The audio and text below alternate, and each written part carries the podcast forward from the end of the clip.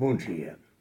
Aqui, professor Aécio Flávio Lemos, nesse vinte e seis de maio, desculpa, vinte e cinco de maio de dois mil e vinte e um, sete horas da manhã, hora do Brasil.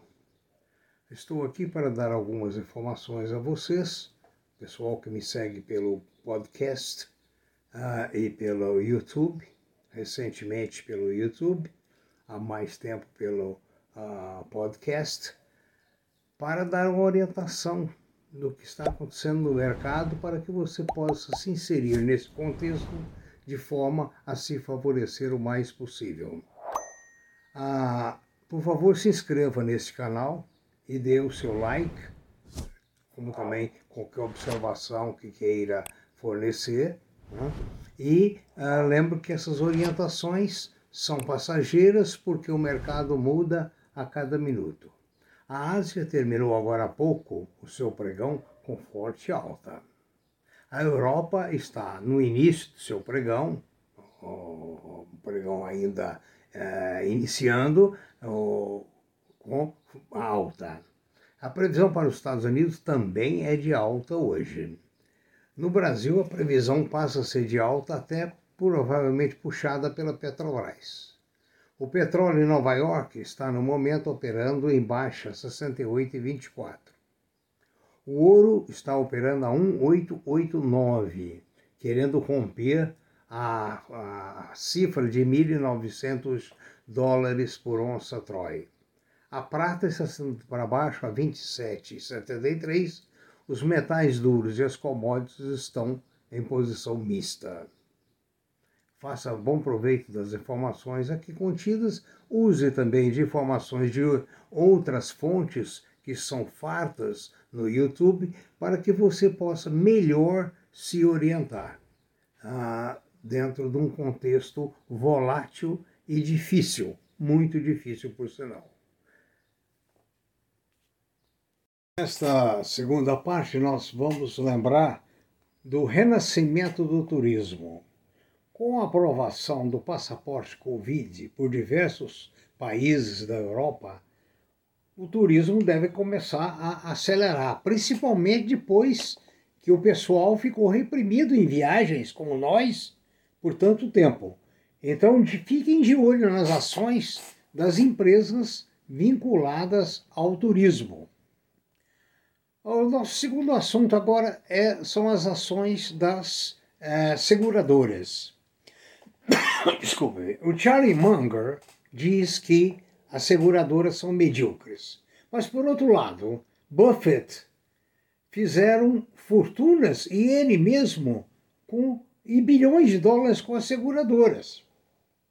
Algumas das melhores posições da Berkshire Hathaway são seguradoras. Então, veja bem, observe bem as suas ações de seguradoras. Agora, é lógico, verifique como elas são dirigidas, como elas estão atualmente, qual é o mercado, qual é a credibilidade do conselho de administração, da direção, o seu passado e as suas probabilidades futuras. Outra coisa que é, é, salta aos olhos aí, no, vai, deve mudar o mercado de capitais alguma coisa, é a tributação. Existe um projeto de redesenho do imposto de renda Uh, no Ministério da Fazenda, que iria gerar um aumento para o governo de cento e seis bilhões de reais.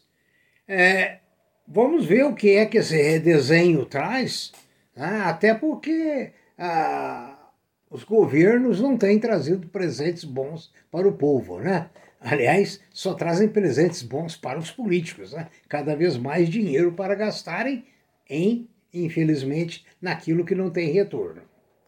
Ah, quanto a M M X M três do Eike Batista, as negociações das ações foram suspensas, a empresa foi requerida à falência. Agora, quando é decretada a falência, o acionista deixa de ser titular de participações, de ações, e passa a ser um titular de um crédito. Se ele vai receber ou não, é, É incógnita, né? Quem arriscou sabia quem era Eike Batista, quem é Eike Batista. Então, pague o risco, como pague o risco das criptomoedas. E papelão que não é papelão. Sabe o papelão que não é papelão? Uma coisa importante está acontecendo na indústria brasileira. A produção de papelão, de caixas de papelão, está numa, numa aceleração muito grande. Acredita-se de uma expansão de até sete por cento durante o ano. Isso quer dizer o quê? Que as vendas devem aumentar muito, né? Ou estão aumentando muito. Ou seja, são dois Brasis, não é do Jacques Lambert, não. São dois Brasis nossos. Um Brasil que produz e um Brasil que é encravado pelo governo. Esse Brasil que produz, felizmente, tem uma força extraordinária e supera o outro. A B R F subiu trinta por cento praticamente na semana passada, de vez que a Marfrig comprou uma grande parte das suas ações. Outra notícia também boa é a Ambev. A Ambev teve uma elevação de lucros na casa de dezessete por cento em relação ao mesmo trimestre do ano passado. As ações também da Iguatemi, shopping centers, etcétera, subiram muito na perspectiva das aberturas atuais, né? Veremos o que vai acontecer com essa terceira onda. O Banco Inter é, caiu vinte e dois por cento nos seus lucros em relação ao trimestre passado, assim como a LocalWeb perdeu vinte vírgula oito por cento. A B dois W também perdeu dezessete por cento. O P I B dos países europeus patinou muito nesse, é, nesse trimestre, né?